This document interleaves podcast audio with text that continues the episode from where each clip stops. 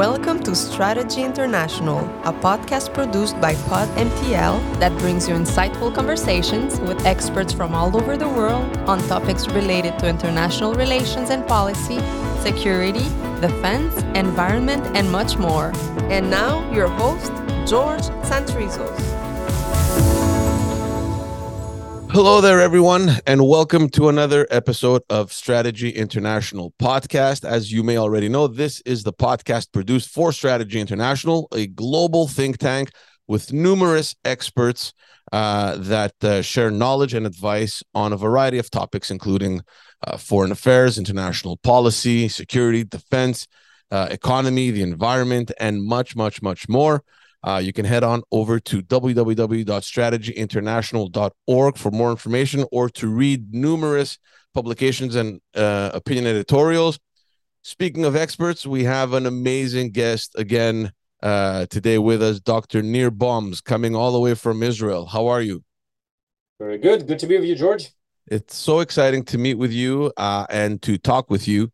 Um, we're going to have a discussion on quite possibly an area that very few people understand uh, and that has been uh, the subject of so much conflict uh, in the world. And i would even go as far as to say misunderstanding. I mean uh, uh, that's pretty much usually the cause of any any conflict. But specifically in the in, in the area we're going to talk about the middle east. We're going to talk about the recent um, agreements uh, the abraham accords that seem to have maybe paved the way forward. Uh, we're going to talk about all of that, and I'm excited because, uh, like myself, I'm sure there are many out there that would love to get that knowledge in that specific area. There are so many moving elements um, in that sector, and you are truly an expert on the matter. So I appreciate the time that you're taking to share that knowledge with our uh, listeners and our viewers. Uh, first, before we get uh, before we get to, to to that topic, let me just introduce you formally to uh, to our listeners and their viewers. You are a research fellow at the Moshe Dayan Center at the University of Tel Aviv. You have uh, many publications. You are an analyst uh, on TV, on many newspapers as well. Um, tell me a little bit, just on a personal note, how did you move into this uh, into this uh, area of interest? Well, I think for over half of my life, if not more, uh, at this point, um, I'm trying to build bridges uh, between Jews and Muslims and Israelis and Arabs. This has been a passion of mine. I grew up in Haifa, a city in the north, uh, uh, northern part of Israel, a city that is a little more known for its shared society and a, different degree of uh, of coexistence. Um, and so you you grew up in a more diverse uh, environment, and you know later on, you know, coming of age, understanding that there uh, there's a conflict around us. I thought, well, can I do something about it? Uh, I began to be uh, to get involved in, in various uh, groups and projects dealing with Israeli, Arab, and Palestinian dialogue.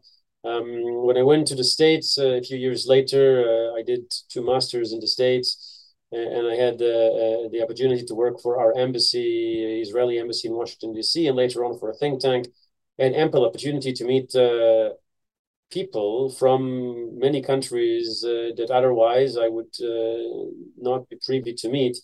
Uh, and that created very interesting encounters that eventually helped me pave the way. I was uh, my PhD had to do with uh, the Syrian opposition, and I've met a number of Syrians in Washington later.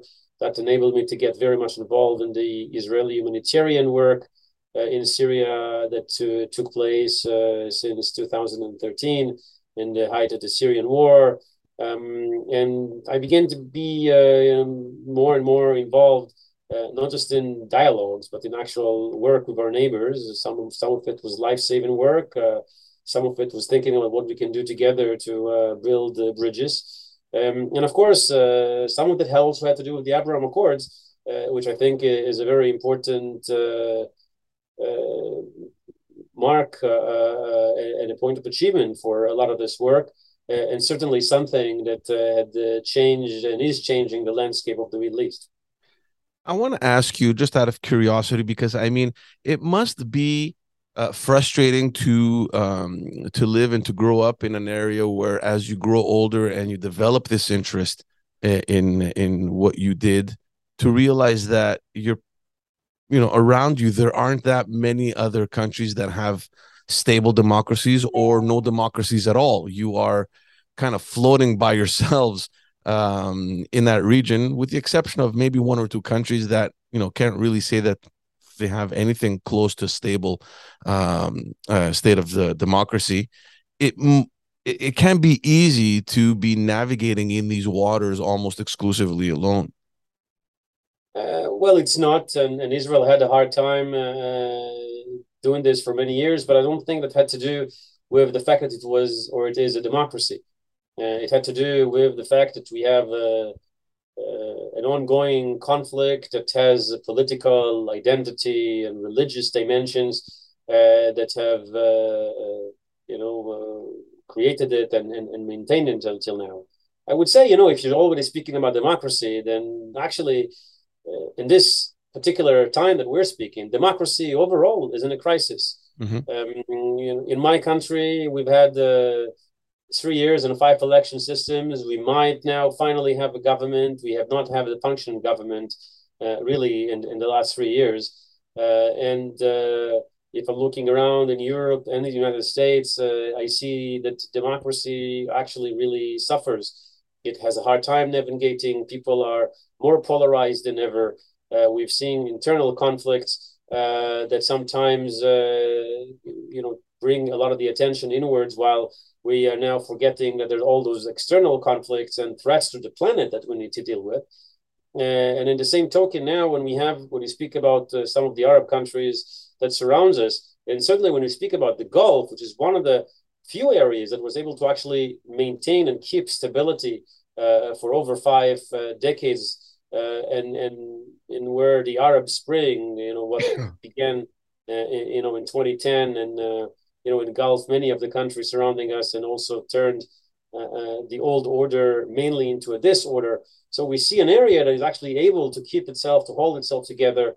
It's not democratic, uh, but it brings a very interesting uh, model that uh, perhaps uh, is a key to the future of, of the Middle East. Um, and one of the things that I can say is that I have learned to appreciate more other models and, and other ways to deal uh, uh, with the challenges that we face. Um, and uh, at this at this particular point in time, it's not democracy that is the most important thing. I think there are other things that has to do with the, the essentials, principles, and values, essential rights, of course. Um, but with a certain path uh, that uh, enables countries to, to find uh, together a, a, a, road to, to, stability, to peace, um, and that's really a big part of what the Abraham Accords are about.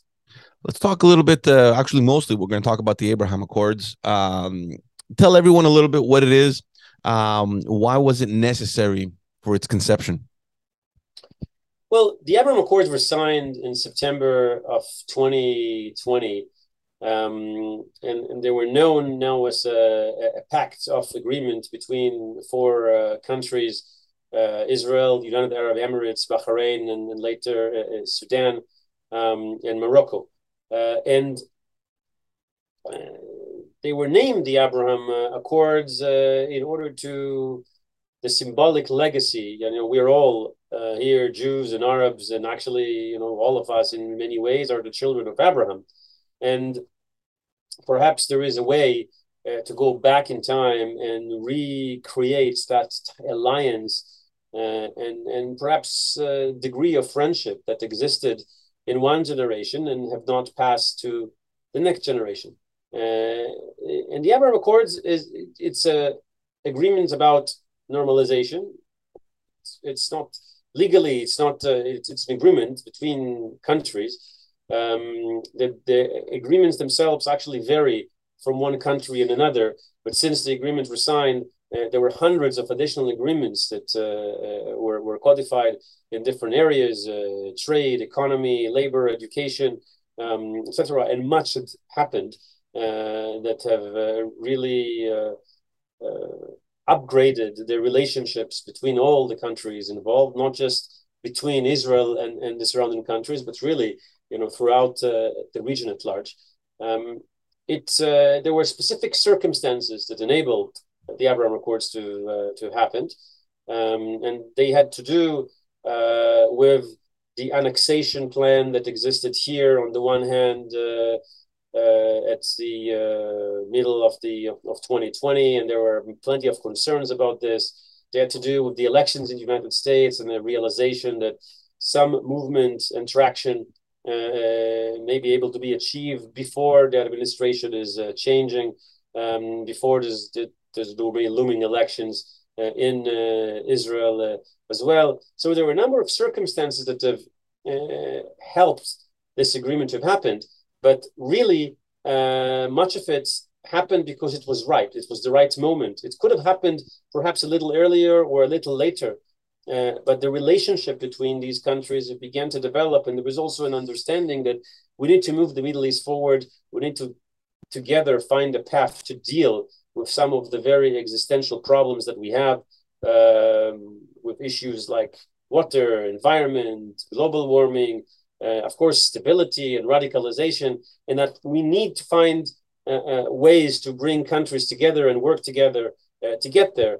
And we cannot leave ourselves, you know, hanging even just because there is an unresolved Israeli-Palestinian conflict, not move away, not move forward, and begin to deal with some of the other issues. And many countries uh, or players began to to understand that and realize that that's maybe a good moment.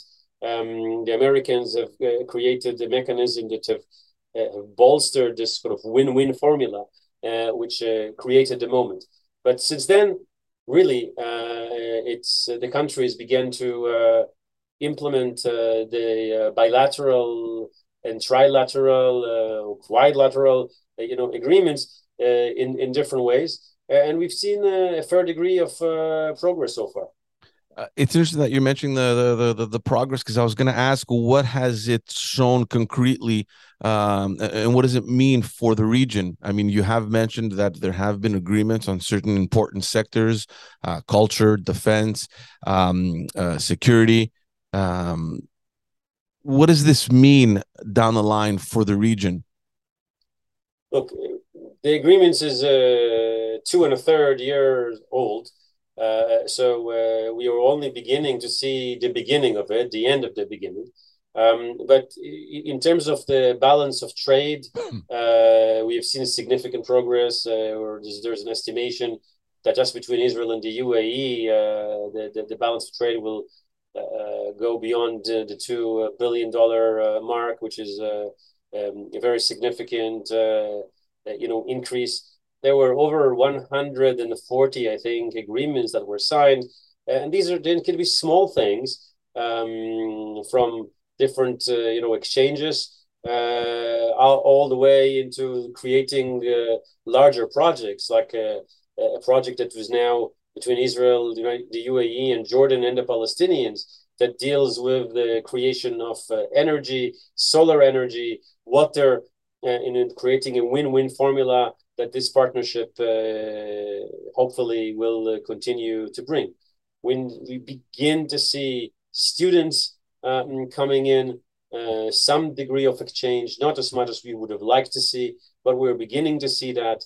Um, certainly, in particular areas, desert tech, agri tech, um, innovation, business, these are the areas uh, that are very much uh, needed.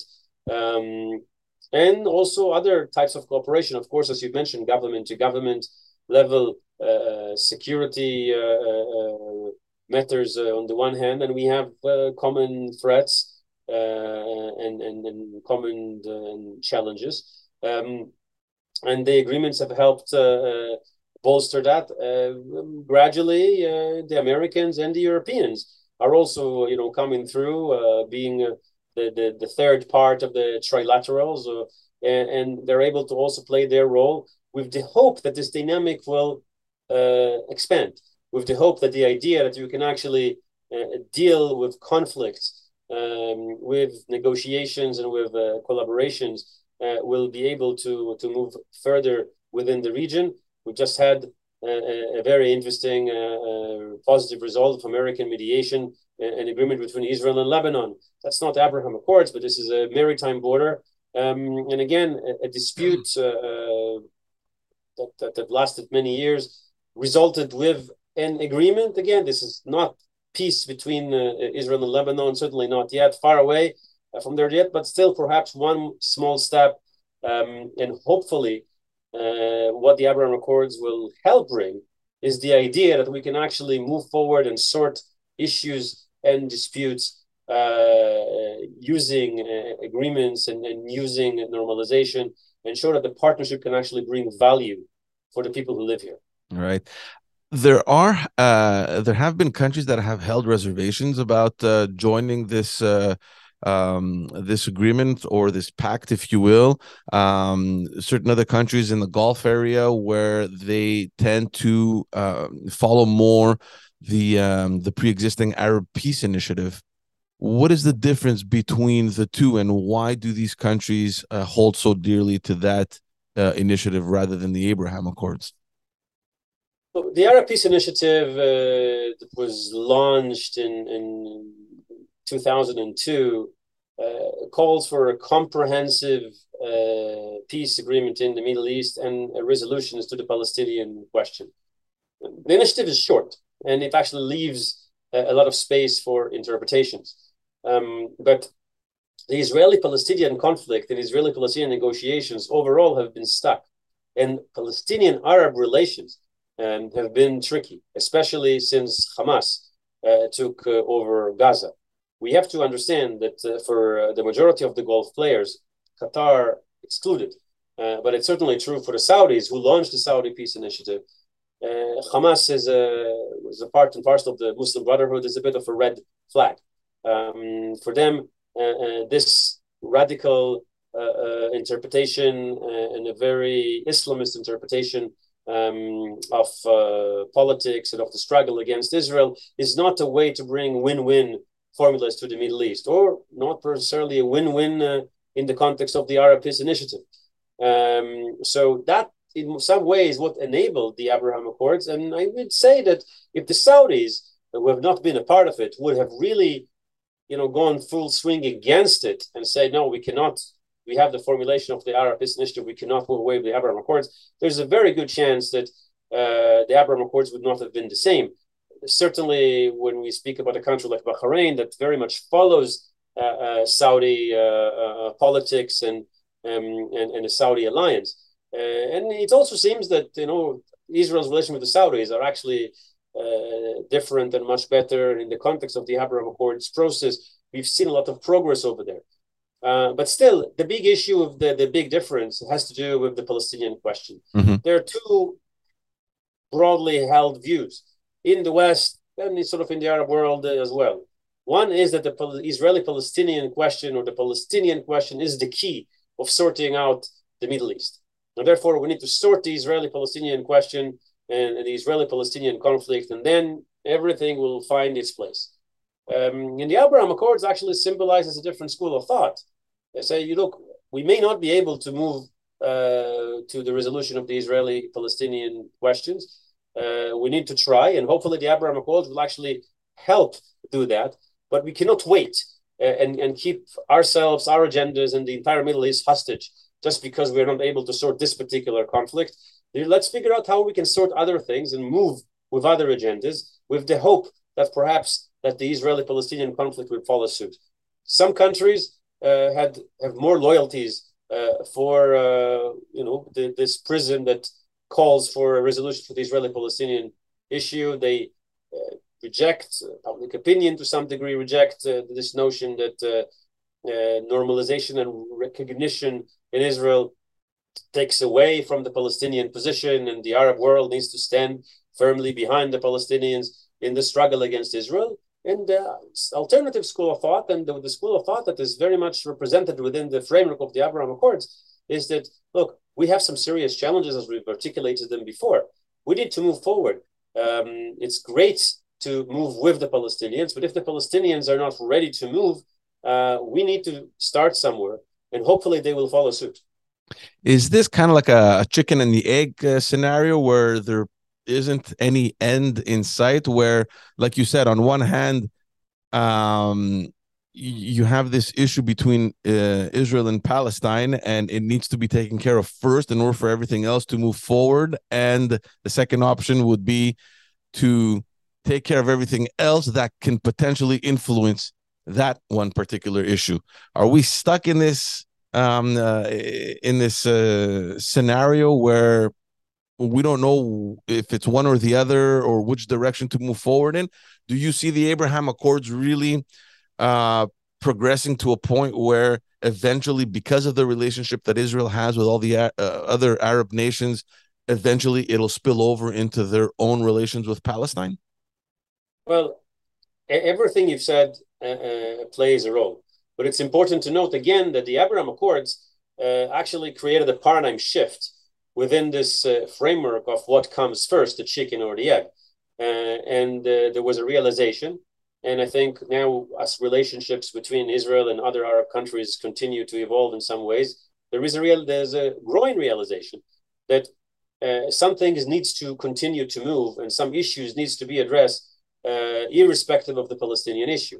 But then comes another interesting nuance when you hear, uh, when you speak with your uh, uh, colleagues, when I speak to the Emiratis or the Bahrainis, and they tell you, look, Nir, um, you are our cousin. We are the sons of Abraham, but the Palestinians are our brothers, and we cannot abandon them. But what we want to do with this agreement with you is to perhaps show that there is a, a possibility to move forward. And then perhaps we can pull the Palestinian with us. So far, the Palestinians were stuck on uh, politics of uh, rejectionism. That did not help mm-hmm. uh, to, to bring about progress. Um, tell me very quickly uh, you mentioned before that you all have at least one similar uh, area of interest, which is uh, specifically in defense, and that uh, there is one element that ties all of you together, which is Iran. Um, we're seeing everyone, of course, the developments that are happening now in Iran. I think the entire world, if it wasn't aware of what was happening, they are more so now than ever before. How is the situation evolving over there, and uh, you know what is Israel's role or uh, a potential role in this? Well, this is actually a very interesting um, development. Iran is certainly a threat. Uh, but I think if you're looking, if you're zooming out, the real threat is radicalization. And radicalization comes from, from two sides. From the Sunni side, uh, which is the, the Muslim brothers, the uh, people who are going to, you know, all the way to the Islamic State, and from uh, from the Shia side, which is Iran. Now, of course, Iran has been a threat to the Gulf, to the Emiratis, to the Saudis. Uh, that's certainly connected to the situation in Yemen. And both the, the Saudis and the Emiratis were um, were attacked by Iran or by their uh, proxies. But interesting, sorry, interestingly enough, the Abraham Accords have actually, in a roundabout way, have helped the Emiratis um, get back to better relationship with Iran and realizing that after they moved all the way to Israel, now they can continue to balance out and making sure that they're able to maintain good relationship with all the partners in the region. And um, that has been interesting, you know, for the Israeli perspective, it's been to some degree uh, disappointing um, because we're, uh, uh, for us, Iran is an existential threat. Mm-hmm. But uh, Iran holds over 6,000 uh, companies uh, in uh, just Dubai alone. Um, are significant economic relations, and they need to keep this partnership going. So for them, uh, you know, Iran is a threat. On the other hand, but you need to keep your your threat at bay uh, sometimes because you know through a degree of uh, engagement as well. So the Abraham Accords, on the one hand, yes, Iran has been a part of this. It's been one of the factors. I don't think it was the leading factor that have led to the alliance, uh, but because of the Abraham Accords, actually the, the ramifications of it actually enabled the UAE afterwards to move closer to uh, to Iran, you know, renew diplomatic uh, relationship with them uh, as a part of uh, you know trying to balance the uh, geopolitics um, in the Gulf and in the region. Mm-hmm. do you think there is ever a day when we could potentially see relations with more uh, countries, particularly in the Gulf, uh, countries like Oman or Qatar or even Saudi Arabia? I believe so. And, and I would also say that it's important to note what had happened in the past 20 years. Because if you zoom out, uh, relationship actually existed to, to a degree with all of these countries. We've had official visits and unofficial visits and meetings with all of these countries. As we speak, this is now the World Cup. Israelis are uh, um, in Qatar and their live broadcasts, um, and they're able to engage. But Qatar has been our partner in in uh, the engagement with uh, Gaza now for a number of years, and Israelis have been invited to various uh, gatherings and conferences uh, in Qatar uh, for, for quite some time. And the same applies to Saudi. We've had reports on meetings, including of the prime minister, um, and and so relationships actually uh, exist and probably will continue to exist. Whether an additional country, when an additional country will join uh, a more significant move of normalization, peace agreement, or the Abraham Accords, has to do with other circumstances. For the Saudis, they they may want to see additional progress on the uh, Palestinian file. For the Omanis, they need sorry, they need to balance their uh, relationships also in the Gulf with Iran, um, who was uh, again a neighbor um, and, and in many ways uh, an, an ally to a degree as well. So this very broad puzzle and balancing act uh, uh, will continue to uh, exist. Potential progress with the Palestinian file certainly can help. Uh, just like uh, additional initiatives, just uh, what the Americans have done with the Abraham Accords. Some of it is more ripe than it was. Relationship exists. There were over 500 Israeli companies working in the Gulf before the Abraham Accords even existed. Israeli companies uh, and Israeli um, trade exists today in all of the countries that you've mentioned. Very qu- quietly under the radar, not with an Israeli flag, but it exists. And that also, for me, it means that the this train is sort of moving one way, mainly because the countries themselves understands that if we were trying to find a way to a better Middle East, uh, to a future, to the future of the Middle East, we cannot hold ourselves back. And if we have to jointly uh, uh, fight radicalization, um, we need to find a way to create these win-win formulas. And we cannot wait uh, for uh, the Palestinians to decide that they wish to engage. Uh, certainly, because in the last few years, what we've seen is that they're simply not willing to do that. Mm-hmm. You mentioned before that it doesn't necessarily have anything to do with democracy, but more so on fundamental rights.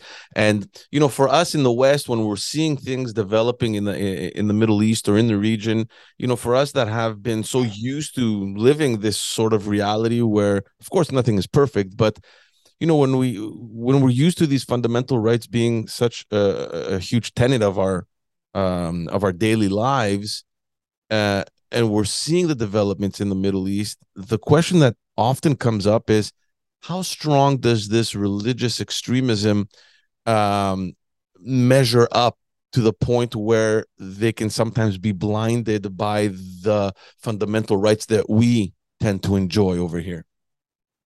Look, the question of religious extremism is uh, perhaps the most central question that stands in the core of much of what we speak about. Uh, if there is a motivation, uh, the core motivation for the Abraham Accords, I would say this is also the core motivation.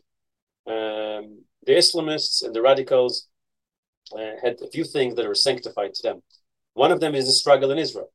Uh, this is one of the reasons why those who advocated uh, for a different path and for a path uh, of peace, we're doing it partially to, to actually take a little bit of the carpet uh, upon which these radicals stand. It says, look, we can engage with Israel in a different way. We can actually have a different relationship with it. We don't have to sanctify the struggle. It's not easy to maintain uh, stability in an environment uh, such as such, such, as the one you have in the Gulf. Mm-hmm. very prosperous uh, uh, area.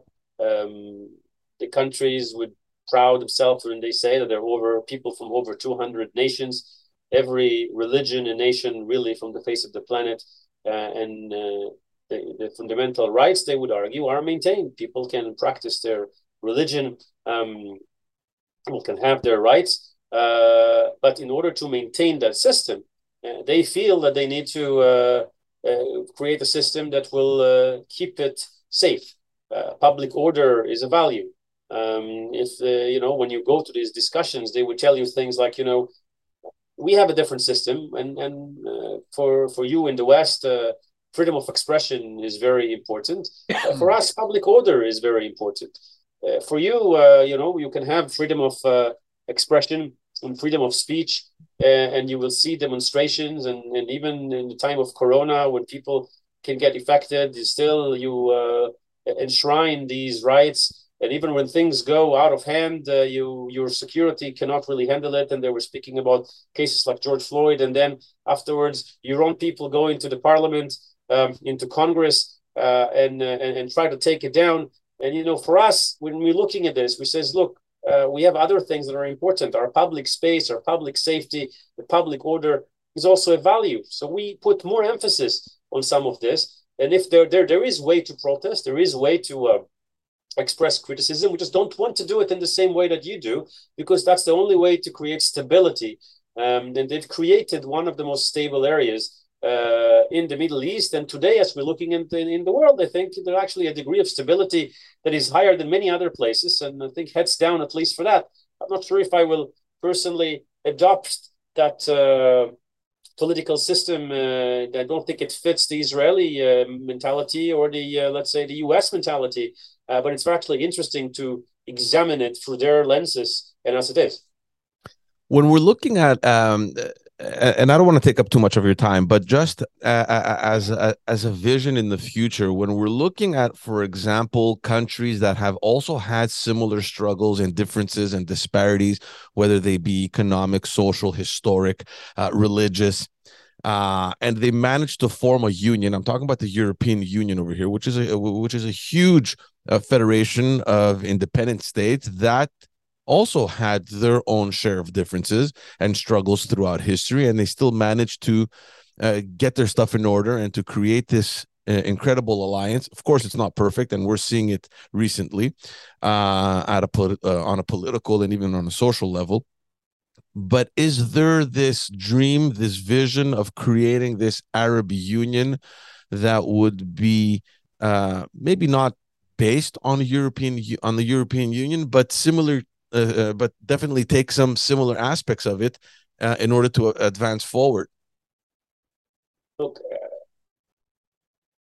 there are uh, organs that attempted to do that in the Arab world and in the Muslim world. There is the Muslim, uh, uh, the, the, Alliance of Muslim Countries, and there's the Arab League, um, the Organization of Islamic Countries, 57 states, and the Arab League uh, with just the Arab countries, the 22 of those. Um, but I think the Gulf as a region um, now sees itself in many ways at the lead, uh, where countries, uh, uh, when, when, when we're looking at history, in Arab history, where was the Arab led world led from? Of course, Islam started in Saudi Arabia, um, but the real big dynasties uh, we're in Baghdad, we're in Beirut, we're in Cairo, we're in Damascus.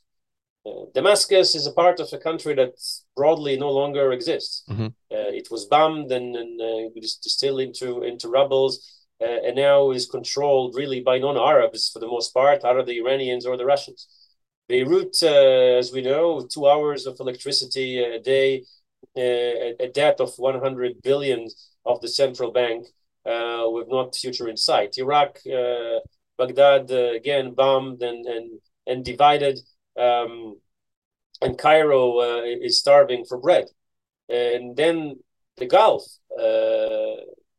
remained as the most resilience arena in the Arab world, and they realized that they need to take the lead.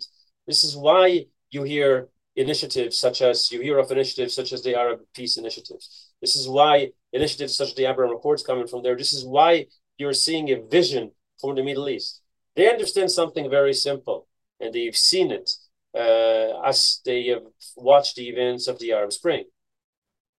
If something is not going to fundamentally change in the region, what they've seen in Lebanon, in Damascus, uh, in Baghdad, and in Cairo will go closer to them. Um, they've seen it in Yemen. Uh, they've seen the events in Iran. They're now following also the demonstrations there. And they realize that if they're not going to do something different, these forces will come closer to them. Mm-hmm. So they are trying to do something different and they're trying to change uh, the future of the Middle East. Nir, I don't want to take up too much of your time. Uh, I want to thank you again for uh, this wealth of knowledge that you've uh, shared with our viewers and our listeners. On a final note, is there anything that you're working on of interest that you'd like to share uh, with our viewers or listeners, or is there any website or any forum that you'd like to point their attention to for further information or more knowledge? Um, I'm um, leading the uh, program on regional cooperation at the Tel Aviv, at the University of Tel Aviv. We are uh, running a number of programs, uh, and we create uh, what monthly discussion series called Hiwar Dialogue. Um, these are uh, uh, events that are semi-open by invitation only. for those who would like to be involved, there's a number of other programs: the Gulf Israel Policy Forum, the workshop on Israel and the Middle East all of that is platforms of uh, engagements between us and the region. And I hope that we'll uh, be able to do our little share um, and join many others who are trying to uh, adopt the path of engagement um, with the hope that uh, these dimensions of normalizations and relations will be able to expand. We'll see better understanding, better cooperation, which will bring hopefully to more stability in the Middle East. Thank you so much. And again, for the benefit of our listeners and viewers, um, I want to draw their attention again to uh, strategyinternational.org for any information on this global think tank and for additional resources, uh, editorials, and publications. Visit the website, follow us on all social media platforms and on YouTube. Nir, thank you so much again. I really appreciate your time. Um, have a great day. Thank you very much, uh, George. Take care.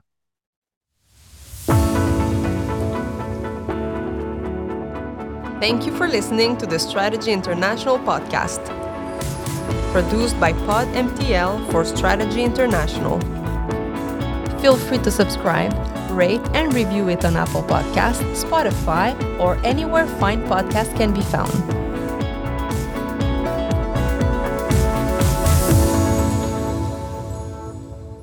This podcast is made for Strategy International Limited, Cyprus. All copyrights reserved this podcast, audio or audiovisual, may not be reproduced, duplicated, copied, sold, resold, visited, or otherwise exploited for any commercial, scientific, educational purpose without the written consent of Strategy International Limited and its legal representative.